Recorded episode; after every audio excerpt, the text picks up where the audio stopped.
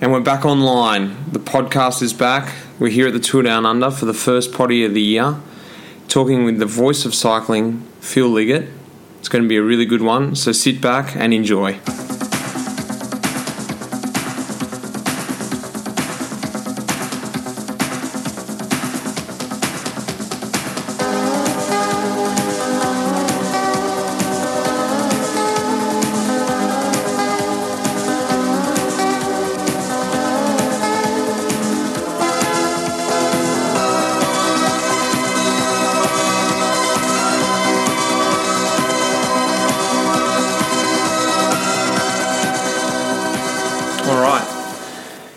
Now this is a special guest for me, um, and something I, some someone I've been trying to get on the podcast for a long time uh, is Phil Liggett. It's a pleasure to have you on here, and I'm very much looking forward to talking to you today. Welcome, Phil, to Life in the Peloton. Thanks, Mitch. I should be interviewing you, really, because you're the pro, not me. Anyway, let's go. Well, it's a change, like because normally you are interviewing me, so I'm I'm enjoying. You can be in my seat for once, and I've got the questions today, and you can answer my questions. Okay.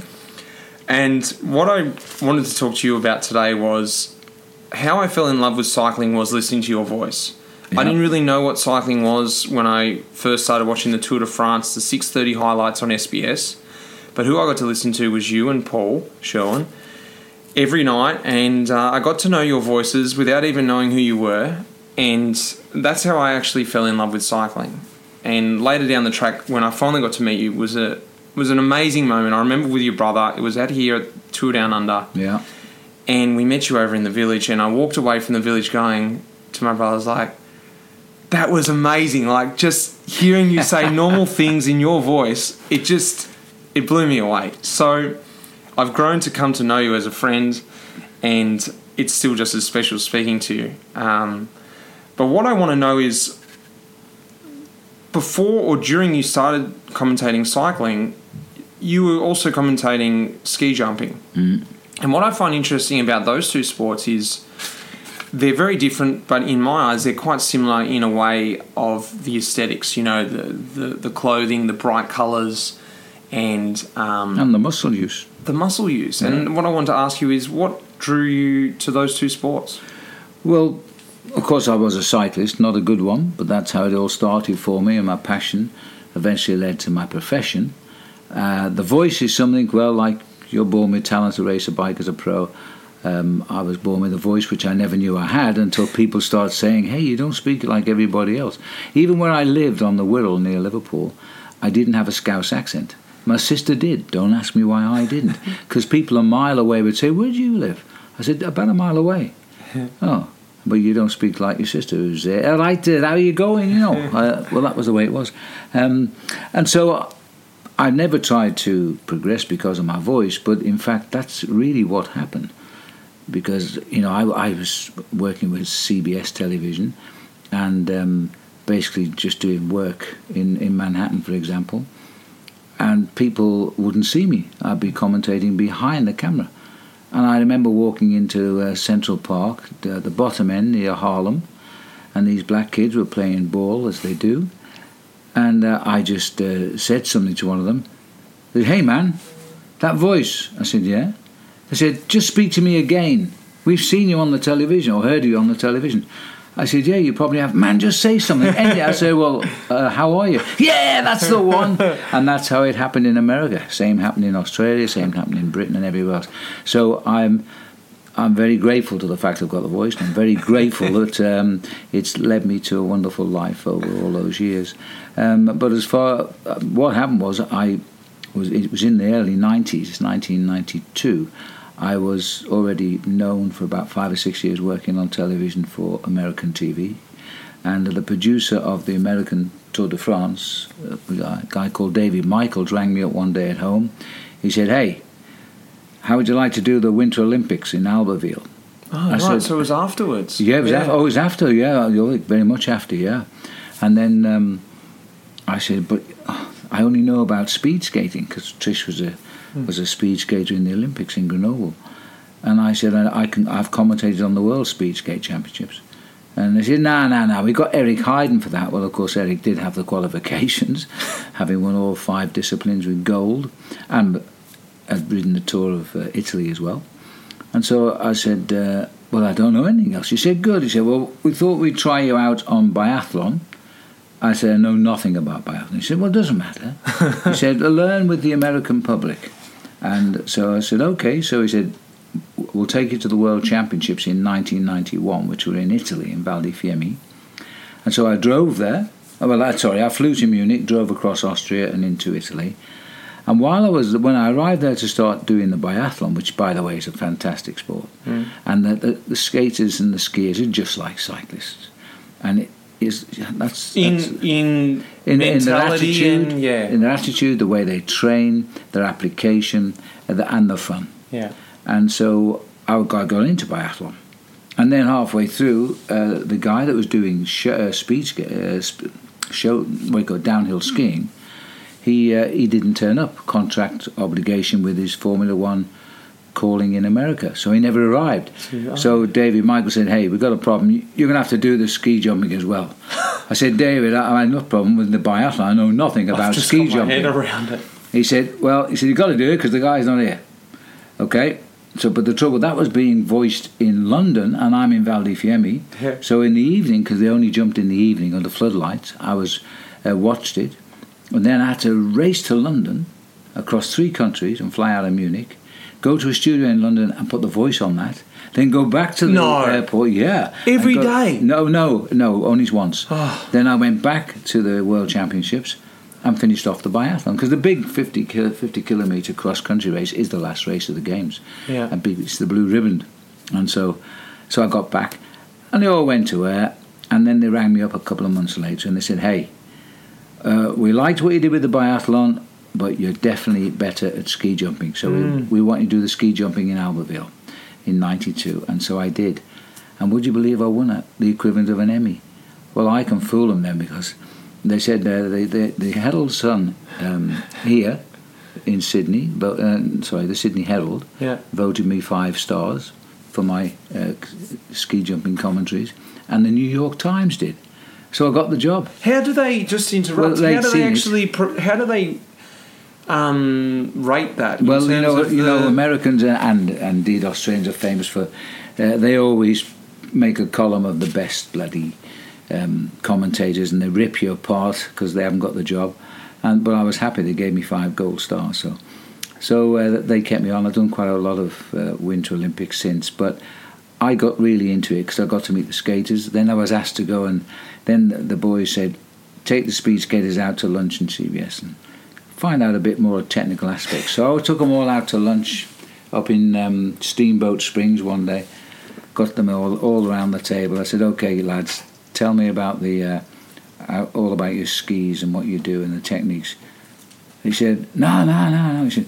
You tell us about Greg LeMond as a bike rider. We want to know what he's really like. Uh, don't worry about well, our sport's easy. Uh, you can come and see us ski jump anytime you like. We train here, uh, and that was what happened. I, I, never spoke skiing the whole time, and uh, I made good friends with the guys. I took them on the Tour de France. They came and seen the races, introduced them to the bike riders, and life became uh, very pleasurable. I enjoyed skiing, and I love calling ski jumping.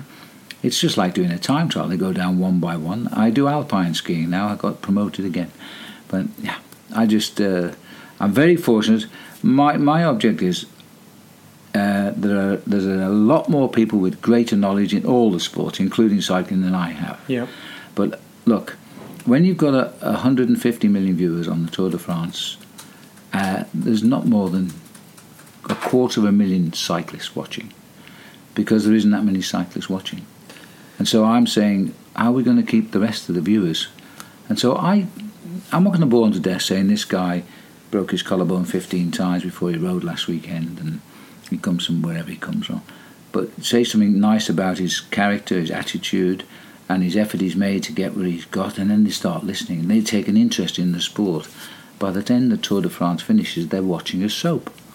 I get letters saying, you know, you haven't mentioned so and so for three days. What's happened to him? Hmm. And they say, you send an email back saying, well, he broke his leg, unfortunately. Oh, and they're all in tears now. They lost the star they've been following. It's a three week family event. And I've always said if you can stop the old lady going to make the coffee before the commercials, you've, you've achieved everything. And so we get great viewing figures, but it's not always for the cycling. It's for the chateau and the And that was my next. So, that was my yeah. next point. Was I wanted to ask you, and I think that's something some people struggle with, or you meet people who can't hold a conversation, and Yeah. that's you've got the art of conversation. It's very important. You are able to speak, and I find that with you too. You're able to speak easily to me in person Mm-hmm. and to people, and let alone on on television for six hours on end, day after day after day. And you sort of just touched on it then. You've understood what people are really looking for aside from the racing. Yeah. Is that what it is? Is that the trick? It is. Um, a few years ago, Eddie Merckx, who, who's absolutely my hero, he was the very reason I never turned professional because I got a pro contract in Belgium. Wow, And I didn't know that. Yeah, yeah, and Eddie was um, was in the same races as an amateur along with me, and he won everything. Every time he rode, he won. And I thought this guy's good. But anyway, I got the contract, so I made my mind up. I'm going to give it a go. So I went back to England for the winter, and I got a job as a journalist. wasn't looking for it. They offered it to me. Uh, I thought, God, well, Eddie's too good. So I took the job. So that was that part of the story. Many, many years later, Eddie and I became good friends. I told him the story, and Eddie's attitude is always is, yes, well, it's normal, eh? I said, but Eddie, you always made it so boring. You always won everything. Yes, but the people wanted to see me win, eh? And that's how it went on. Eddie's a personal friend. Well, Eddie is a very, very difficult interview because he'll just be like that. Straight Yeah, up, not straight up, and no, no, ex, he would never expand. I've interviewed him all over the world. I've interviewed him in Stamford, in Connecticut, and I've interviewed him here. But it was here about five or six years ago on the uh, on the stage of the Legends dinner, and he, he said, "Phil, I don't want to do this." I said, "Well, you can't stop now, Eddie. We're at, we're at the dinner. There's two thousand people in the room here." He said, "Yeah, but it's uh, mine is not so good. Here. Maybe we should speak French." I said, "No, there's nobody speaks French here." And uh, anyway, I said, just follow me, Eddie, and you'll be fine. And I got him on the stage. He got a standing ovation. It was the best interview I think I've ever done. I got inside him. He he spoke from the heart because he's a brilliant bike rider, but his knowledge and what he has. He spoke from the heart, and um, the crowd just loved it. I've never seen such a such a um, response from a public, and they just clapped and clapped, and Eddie went and sat down. And um, then I slipped over to him after it was over. I said, Eddie, you were absolutely brilliant. He goes, Phil, it was not me. It was you who were brilliant. And he was just saying, again, as it is, I'd got inside him and he was, it's all in there, just got to get it out. Yeah. And it all came out on that stage in Adelaide. And um, I felt pretty chuffed with that one, I'll be What, honest. what do you find that? No, what do you find when you run into someone who, one, they're not opening up, or two, they're being very. Um, I've even found it doing the podcast is that you find some people they're thinking about what they're trying to say rather than honestly speaking. That, that that's a mistake, but you're right. A lot of people do, and in the, especially in the world and the way the cycling sport is these days. I mean, Sky have given far too many examples of that problem. Uh, if they came out and, and were were open with the people, they'd be loved. Yeah. And whether we like it or not, they're not loved. And they are nice people on Sky. The riders are good kids, but it's the way they run the team. I think it's very, very important that um, you say that it is, and if you get criticised, you get criticised. I got hauled over the coals because I, I worked for Lance Armstrong through the years. I've, of course, uh, if you read all the Twitter, I was part of the scene. I knew everything was going on. Um, I was a close friend of Lance. Nothing was further from the truth. Yeah. I would arrive at the function, say, "How are you going, Lance? Okay, what we got?" I'd tell him what we got. We go and do it on stage. He said, "I, I want to get out of here as soon as it's over." And, and I had a load of cancer survivors all wanting to meet him personally, and I used to work it so he couldn't get out, and he had to speak to the cancer. Now, when he did speak to the survivors, he just turned his microphone off. He'd say, "Okay, we're just going to talk, you and me," and he would win those people. And this is the other side of Armstrong. Yeah, He's a- he wasn't that polished. No, Yeah. he was a very, very nice person, and he cared about these people. Yeah. And then you go and read all these stories. Well, I've always believed if you're honest and you say it as it is, the people that you really want to know in life will still be behind you afterwards. And what do you do when you run into these ones who aren't giving you the honest answer or the they just you can tell that they're being a bit polished and do you just let them run their course or you try a different Well, tack? I always my attitude is okay. If this is your answers, then whoever's listening to this can make their own decision about Yeah. you because I, I don't have to make a decision myself. Yeah. But I also make mental notes of the maybe we won't do this again next time, or, or I'll be very wary of you should I meet you in another situation. I have a, a great theory in life that because I'm a I'm very involved with animals, uh, wild animals. But if I, I, never ever do business with somebody who tells me they don't like dogs, mm. because it means it's in their character, mm. and that usually means the character is cutthroat. You know, if you can kick a dog out of the house and leave it in the backyard, um, and you didn't want in the first place, then it usually means that's the way you are in life. So uh, I'm very careful not to work for those people. Yeah, right. Mm. That's a nice. nice yeah, I, you've got to judge people. Um, the world is a cycling is a great sport. Full of great people. I often quote, "I've never met a bad person in cycling." But in these last 10 years, well, yes, people have, it's the arrival of social media. Totally. Um, people always want to contribute to the conversation and they don't know the facts because they're on social media. Yeah. And, you know, I don't know the facts about, for example, we are speaking at the period around Chris Froome. I know Chris very well, and I know the other side of Chris. I don't believe for one moment this guy's deliberately cheating. But you read social media and the way they can go at him, I've noted that Chris doesn't make comment because he's waiting to see what happens. Exactly, until you mm. know the facts. Until you know the facts. And, uh, you know, most people on social media, that's the least they know is the facts. Talking about teamwork um, in the teams, and a lot of people, I don't think, understand that for a sprinter to win involves a lot of teamwork. And, and right. my role right. there is producing the presenting the sprinter to the line and with a lead out, and before mm. me as a guy doing yeah. the job, and so on and so forth. And so in the cycling team, there's a lot of guys with specific roles. Mm. And I think in your job, I see it, it's not quite as big a team as far as I know, but I look at you and Paul yeah. in the commentary box. And just an example from what I used to know with you guys is that it's a special combination, and you need to find mm. the right person that highlights your attributes and you highlight their attributes or vice versa and and something we were talking about before was how it works in the commentary box is one guy can be off doing hmm. something mm. else and the other one is in there commentating alone and I don't know is that well, correct what? yeah I mean I used to have a wonderful next door neighbour she died at 91 her knowledge of sport was brilliant she was a near scratch golfer she played top tennis and she used to say to me but you know Phil it's very posh but you know Phil I've no bloody idea with that cycling you do, because it's just a massive cyclist all riding along together. and, and I said, well then, Peggy, I'm going to have to tell you what it's all about then. So make sure you watch the show, because then you take the viewers' eyes, the non-cycling viewers. The cyclists can turn the sound off; they don't need me. Yeah. The non-cycling viewers, we want them because yeah. we've not got the viewing figures without them. And you look into that peloton, and yes, if, if you're a layman, that's what it looks like a bunch of bike riders doing 45k an hour. Nobody's dropping anybody. But you've got to point out that these guys, each individual rider in that race, is computing how he's going to win the race. For example, one that I remember very clearly was in the Tour de France when Erik Zabel was celebrating his birthday and he was racing into Charleroi in Belgium. Paul and I were calling it, and we hooked up on, on the fact he probably would try to win because his birthday, it was a flat finish. Yeah. And from about 40k out, I took the viewer's eyes just to Zabel and explained how his team were guiding him through that pack. And I remember for two hours we talked about just Zabel and his location and how the team were doing this for him, doing that to him. The wind had just changed direction, they put him on the other side. How in 10k to go they've guided him to this point. And heck, he won. And as he hit the line and threw his arms in the air, I just said, Happy birthday, Erik. And that, that, that was incredible. The people yeah. just poured the comments in. It was fabulous. And I went to bed that night thinking, that was a great commentary. Yeah. I, am not being conceited because I'm only going to please myself. And I put my head on the pillow and think, that was great.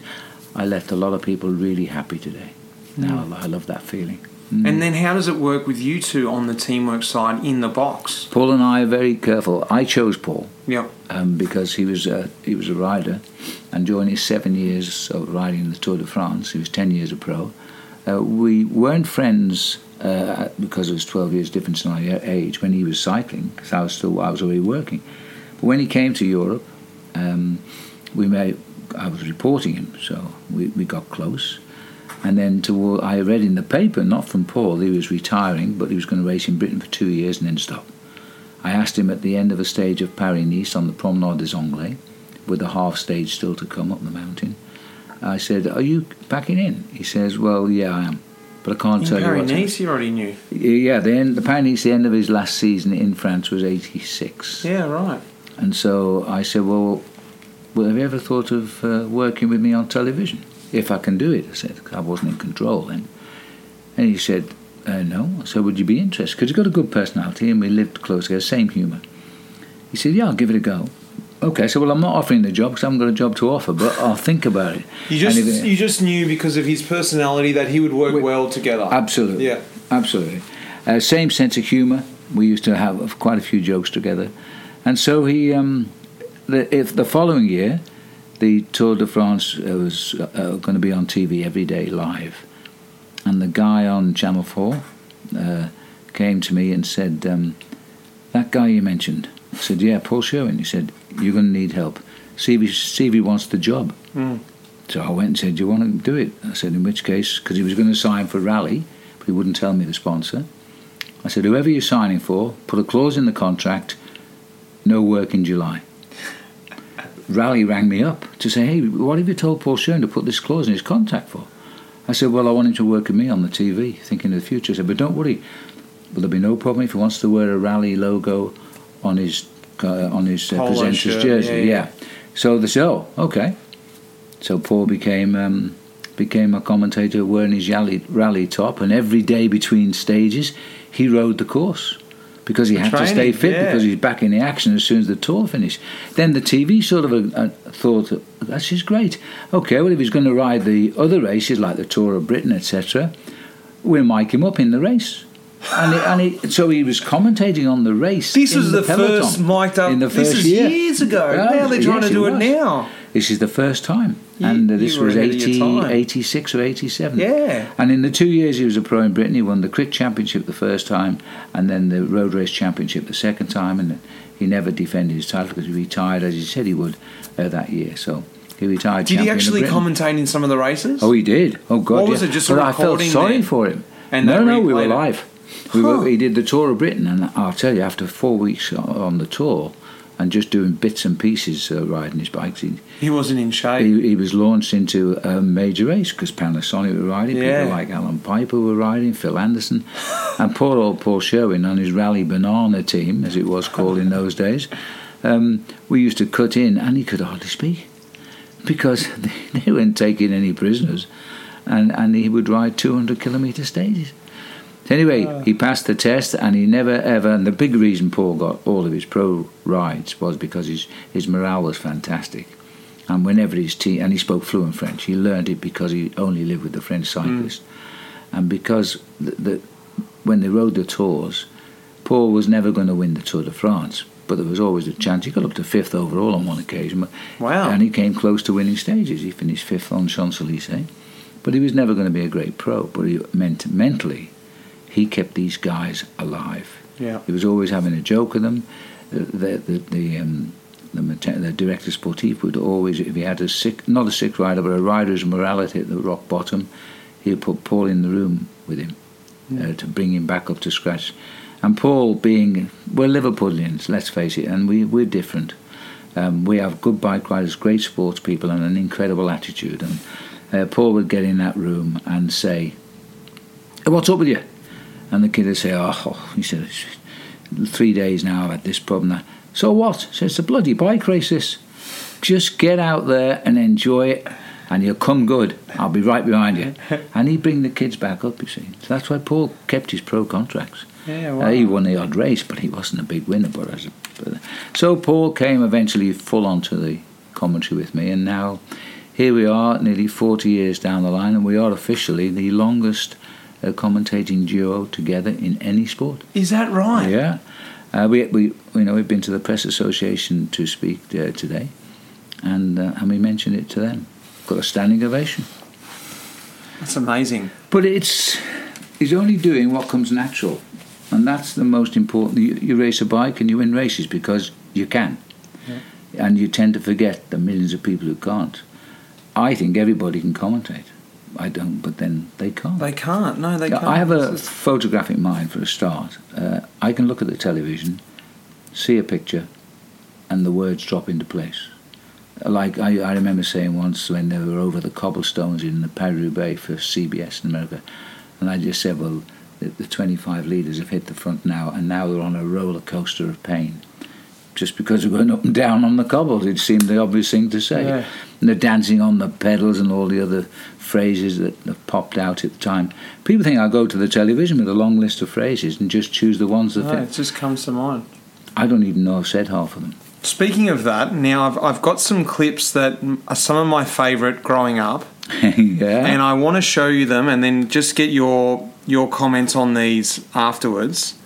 So, um, the first one I've got here is the look.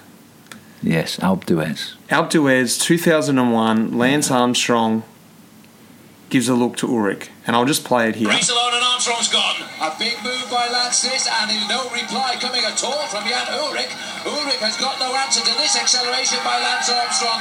So Armstrong has been holding everything under those legs to the last climb, and now he has launched the attack. He wants to win it out to us. We knew that. We were just not too sure he had it in him. He has. He will thank Rubiera, who has completely sacrificed himself. He took a look straight into the eyes there of Jan Ullrich and said, "Well, here I go. Are you coming or not?" And the answer is not. But you see, it was the picture. It's I saw him do it, and I said what I saw. It's as simple as that. But sometimes you don't actually see what you say. But um, he he invited Ullrich to come and join him, and he couldn't. And Jan, uh, they became personal friends in the long term, but at the time they were great rivals. And uh, and Lance just took a big stare. It was just I I enjoyed that was the era that I was growing up as a young guy and looking up, But- and I enjoyed that battle. I was a, I was a, an Ullrich fan. But what you're doing is you, you're developing two personalities straight away. I'm not saying to the fans that he's on 32 26 as he sprints away, because do you think the lady going for the tea cares? No. Uh, uh, much better to say that and bring the viewers in saying, look at this guy. God, he's beat him. He's not going to react. You know, they're part of the picture now. The next one I've got is um, bit f- f- further forward, 2007. Yeah. And we haven't got the whole clip here, and I think it's Okay. better if we could see the last 15k, but it would take too long to play. But it's when Robbie McEwen crashes, I think about 10k to go, sprinting Ah, into. into Canterbury. Yep. Yeah, in and he gets Oh, back to this the was front. a sensational and I've got the last 20 seconds here, which captures the Okay. the peak moment.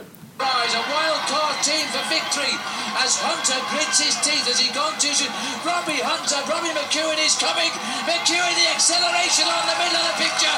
The man off the back is going to win. Robbie McEwen, the man from nowhere. Welcome home. Unbelievable. I don't know. Gosh, I wonder if Robbie's kept that. That happen? That's a That was a magic piece of commentary, and we were lucky. Don't forget, because it was 20k out. He had the flat Yeah. tire, uh, and fortunately the cameras picked him up because sometimes 20k out they might all be away.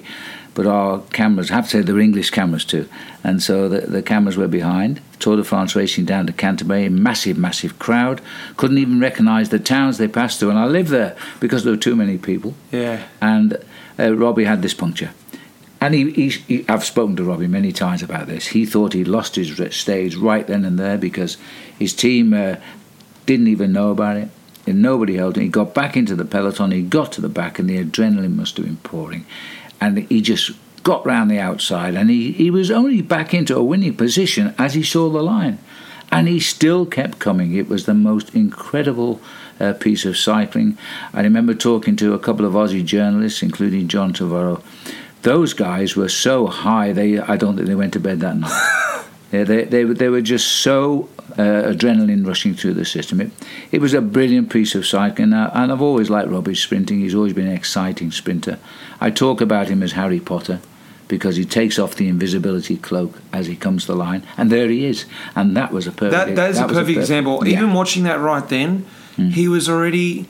I was thinking about it for myself. If I was trying to lead a sprinter out, and I Hmm. would be thinking, well, we've buggered that up. It's 150 meters to go, and Yeah. my sprinter Robbie is 12, 15 wheels Yeah. back. And I'm watching that. I just don't know how he can move that far forward why everyone is sprinting max. He's an impressive. it was just, it was unbelievable. I loved him. He, that was uh, for me. That was the finest one of his twelve victories. Yeah, that was that was the one too. that was worth ten wins. Yeah, And this also, this was just an amazing moment. Armstrong, Joseba Beloki crashes where Yeah. there were a lot of slippery hot roads, and Armstrong decides to take a shortcut through the paddock here. And I think no, I haven't seen this. Uh, I was Mitch, watching this. I did it on two television networks at the same time, and um, slightly complicated. But on one of them, I predicted the fall. Maybe it was this one. I was. It was difficult to find one with your commentary. Oh yes, Yeah. because that's Paul was doing it. Yeah, right. We were on two different channels. That was it. It wasn't two, wasn't it? It was two different channels. I was speaking to other people. I think I was speaking to the English, and Paul was speaking to America, which would mean you would probably hear him here. We'll But hear it. well, my commentary, just before the fall, I predicted the road surface could I cause think a you. crash. Let's have a listen. That was a rather dodgy corner there, but still he's trying to pull out the, the little seconds which could make the big difference here. Oh, and look, oh, Beloki's gone down and Armstrong has taken to the grass. This, oh, there will, I hope Beloki is not hurt. That was an awful crash. Armstrong has gone. Uh, the, I've never seen anything like this in my life. Armstrong is now crossing the course. I have never seen that in my life as Lance Armstrong is back in the group. Well, what about Joseba Beloki? No sooner was I telling you about the road surface becoming absolutely treacherous than on that loose tar, down went Joseba Beloki. Now, if we are hearing that Vinokurov may also have crashed, we are waiting for confirmation of that. I don't think he did. He won the stage, still, that was down into Gap. Um, I felt sorry for Beloki. Uh, probably it was his own fault. He was taking chances to get rid of Lance. Lance uh, said when he took to that field, I spoke to him about it some time afterwards privately, he had no idea there was a ditch at the other side of the field that was going to cause him a huge problem because he could have gone down that ditch and, and finished up across the road. And of course, if the race regulations had been applied, he would have been disqualified because he Took he a came shortcut. off the route, took a shortcut. Is that Uh, right? it wouldn't I've be a brave man. It wouldn't be a brave commissar that ever applied that. I, I agree, uh, but it could have so easily have been at at the end of Armstrong's race there, right there. Well, speaking of amazing bits of commentary, now I heard this story, and I don't know if it's true. You can tell me, but my brother told me about one time you were com- commentating Mick Molloy walking down some stairs, That was at the Winter Olympics. right? Yeah, And the, Mick's a funny guy. the the point of that is But I'd never heard of him. you can make, I think, anything sound interesting. And he was simply walking downstairs, and I, I've only heard the story. And No, it was in Whistler. In the Whistler, was it? 2010. do you tell the story? Uh, tw- it was in the 2010 um, Winter Olympics in Whistler, and uh, I worked for the Aussies. And Mick, Mick Molloy was there to do little asides, and somebody uh, said, Mick wants to do a piece with you. I said, Who's Mick? And then we got over that hurdle. I said, What do you want me to do? He said, He wants you to commentate on him. I said, Oh, okay. What's he doing? He said, No, he's not doing a lot, but he said, Just go out with him. So I went out with him, and he, I just commentated him, yep. Talked about his style, walking down the steps, wobbling a bit, you know, could do with straightening his left leg a bit, and and he used to make, used to throw out comments back to me, uh, funny comments, and then then he went into the loo, one of these portaloos, and so I knocked on the door. I said, "You in there, Mick?" He says, "Now, mate." He said, "You're starting to give me the shits now." I said, "Well, one of us, but it's not me. I'm outside." and then we started like that. Then he went and he ordered a hamburger and chips, and he really a bit overweight, and he's stuffing those chips into that. I said, "Look at that." As if he needed food. Look at the speed those chips are going down. and, and look at the size of the bite out of that hamburger. And they, they used every word. Then he, then he, um, we started to read a newspaper, and I said, just look how he's studying that paper. You think he had the intelligence to read it, and and it went on, and then his last, the last shot was, uh, he, we went out to the highway. He got into the car, and he just shouted out the window. He said, "I'm no interest in you. You really give me the shits, man." And he just drove off, and that was the end of the the sketch. Uh, and it went out, and it got rave reviews. It was just a funny thing about the Winter Olympics, um, and from that point of view, Mick and I sort of became friends because he works on the radio networks over in Melbourne, and so we often do a to and a fro. Um, very funny man, as I now know, but I didn't know then. I'd never heard of Mick Molloy at the time. Well, what I would want, I want to try and get you to do, if if you don't mind, Mm-hmm. is just a simple. I'm not going to be as funny as Mick, and I won't make any comments. But just to prove that point, I want to do something sim- simple in here. Whether it is, I don't know, what have we got in here? Maybe I could just be making that side of the bed over there, Oh, okay. and then you can just comment, commentate me, hmm and see if you can do, see what see what you think. Let's just have a look. Um, let me just try and get this video going. Then what are you going to do? Sit there? I'll go over there. Maybe you can you can hold this mic if you want. That's the side there that records, or you can just sit there and maybe sit here. All right, moving round. We're in a hotel room, everybody. And Mitch, Mitch Docker is now trying to work out a telephone, which is going to be a problem to start with. He- He's now, you've got to see this guy. He's got multicoloured pants on, clearly done by Nike. He's about to climb into my bed. Uh, he's in his new colours, fitting colours, they're pink. Calls himself a man, and he's straightening the bed very nicely. Thank you, Mitch. That's better than the maid did that. And he's got that lovely little line down his just above his ear there, too, so we can see he's got ears. And his hair's very roughly combed, if it's combed at all, smoothing the pillow down uh, like a man with passion for making beds, really. Oh, he's put the remote control on the side of the bed. Well, Tricia's seen it all before. I think she'd be impressed with this man now. And what a fine figure of man. You can tell he's a cyclist. His arms are brown. We can't see the lines. And he's, he's doing a twirl. What a lovely twirl. Absolutely. If he could sprint as fast as he twirls, he'd probably win a stage of the Tour Down Under, but that's unlikely. Brilliant. that was that was brilliant. Thanks. Um, Thanks. I did do one in the Rio Olympic Games in South America to Rio, and I was on Copacabana Beach the, before the Olympics began. And you know, all the Brazilians play basketball, netball, and football on the beaches. That's what they do all day long. That's why the best footballers come out of Brazil, etc. And so I was just going down there because I was going to a, a media function for uh, Channel 7. I was walking along the seafront to get to the function, and this uh, camera crew came up, and there were Channel 7 news crew. Now, the news crew are very different animals to sports crew. And so this guy just came and said, Phil, I said, hello. He said, I'm from Channel 7. I said, oh, that makes two of us. He said, um, the guys in the office tell me you can commentate on anything. I said, well, I'm, I suppose, I'm not sure. He said, well, have a look at, see these girls playing netball and the guys playing football. Why not give us a commentary? So I started with the football, and this little kid was really magic. So I started commentating on the way he was dribbling around this guy. And blow me, he scored a goal. And it was a good straight kick. So I did that. And then I switched, of course, to these very scantily clad and really good looking Brazilian women playing uh, volleyball on the beach. And um, I said, well, this is really interesting now. And I said, the, the, but the trouble is, they're very scantily clad. In fact, they've got virtually nothing on whatsoever. and uh, I have difficulty recognising people when they don't pin a number on. Uh, and uh, they, they actually sent the tape to the lawyers to get it cleared. Yeah. But it went on air. Yeah, right. Word for word, it went out on Channel 7. Yeah. Oh, brilliant. Well, Phil, I could actually talk. I've got a, a million other questions. I don't want to. We've, Well- we've got a busy schedule here, but thank well, you. you very have. much. I'm just, uh, I'm just uh, passing time for a week. Looking forward to commentating me coming into coming into the final stage tomorrow, or the first Uh, stage. yeah, why not? Why Yeah. not? Are you? I what- think Caleb Ewan could have done with you back on the team last night because he just fell short there. yeah, I think he went a little early. He did, he did, and because that's a nasty finish. It Yeah. rises up to the line. Well, it's so quick down. His leg and that wasn't was pumping. something I was Mm. telling you before. Is it was so easy in the bunch, but so hard on the front, and it was Yeah. difficult to get your timing there. yeah, One thing I wanted to ask you, um, something I struggle with at the start of the year is re- I mostly know the riders from riding against them, mm. but I struggle always for the first few months recognizing, oh right, that's you, you know, and I Yeah. I cut him off, and I'm like, who's this bloody Katusha guy? I'm like, oh, that's Hassie. Sorry, mate, in you come. exactly.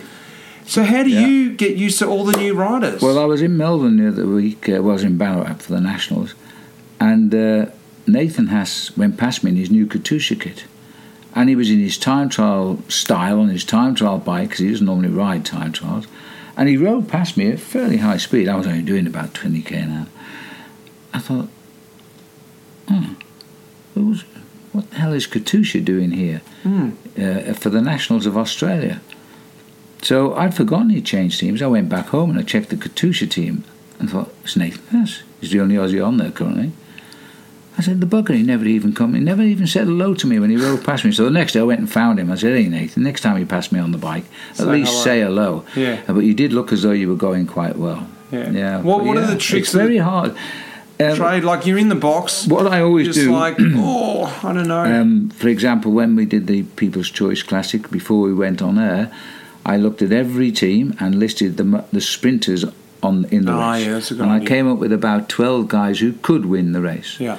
And put the names down with their teams, because all teams have altered the colours, some subtly, some wholesaledly. Uh, and you know yours, yours is the best team now. Yeah, isn't because, it? Oh, now you're in the pink. I can spot you every time, and BMC are brilliant as well. But when you start mixing up with some of the black and white teams or or the blue teams, now we've got Movistar gone more like Manchester City, somewhere like Newcastle United. I'm oh god, and a lighter shade of blue for Quick Step. It's very difficult. Uh, and you know, in these days of sunglasses, crash helmets, and you can't see them. You No. don't know where they are. Um, so you've got to go for styles. You've got to find the guy that might have bought himself a, a pair of yellow shoes. That's always a good, a good uh, thing. Or um, we got two guys dressed in red in the breakaway, Manuel Boaro and uh, and Bepi Fumi Bepi Beppu. Yeah. The only difference between the two of them, one had a gold helmet on and one had a, a white helmet, and that was the only way I could stay with it because from a distance, don't forget our, t- our TV screen is not 56 centimetres in a lovely darkened room. It's uh, it's about 13 centimetres, and it's inside uh, in the sunlight quite often. And you can't. I'm staring at the screen. I can't even see how many riders in the race. So how sometimes. do you- I didn't even understand how you do that. I'm at home sometimes and I'm in the races with these guys, and I'm. I think that's him, but I don't really know. Yet you're calling them like that. Is it well, just you- little we're watching style? very. We're very concentrated, and Paul, of course, is alongside me, and, and on the tour down there we've got Robbie as well. I have to say, Robbie's very, very good, yeah. and and he knows the riders. He's not far away from the sport either, um, as a bike rider.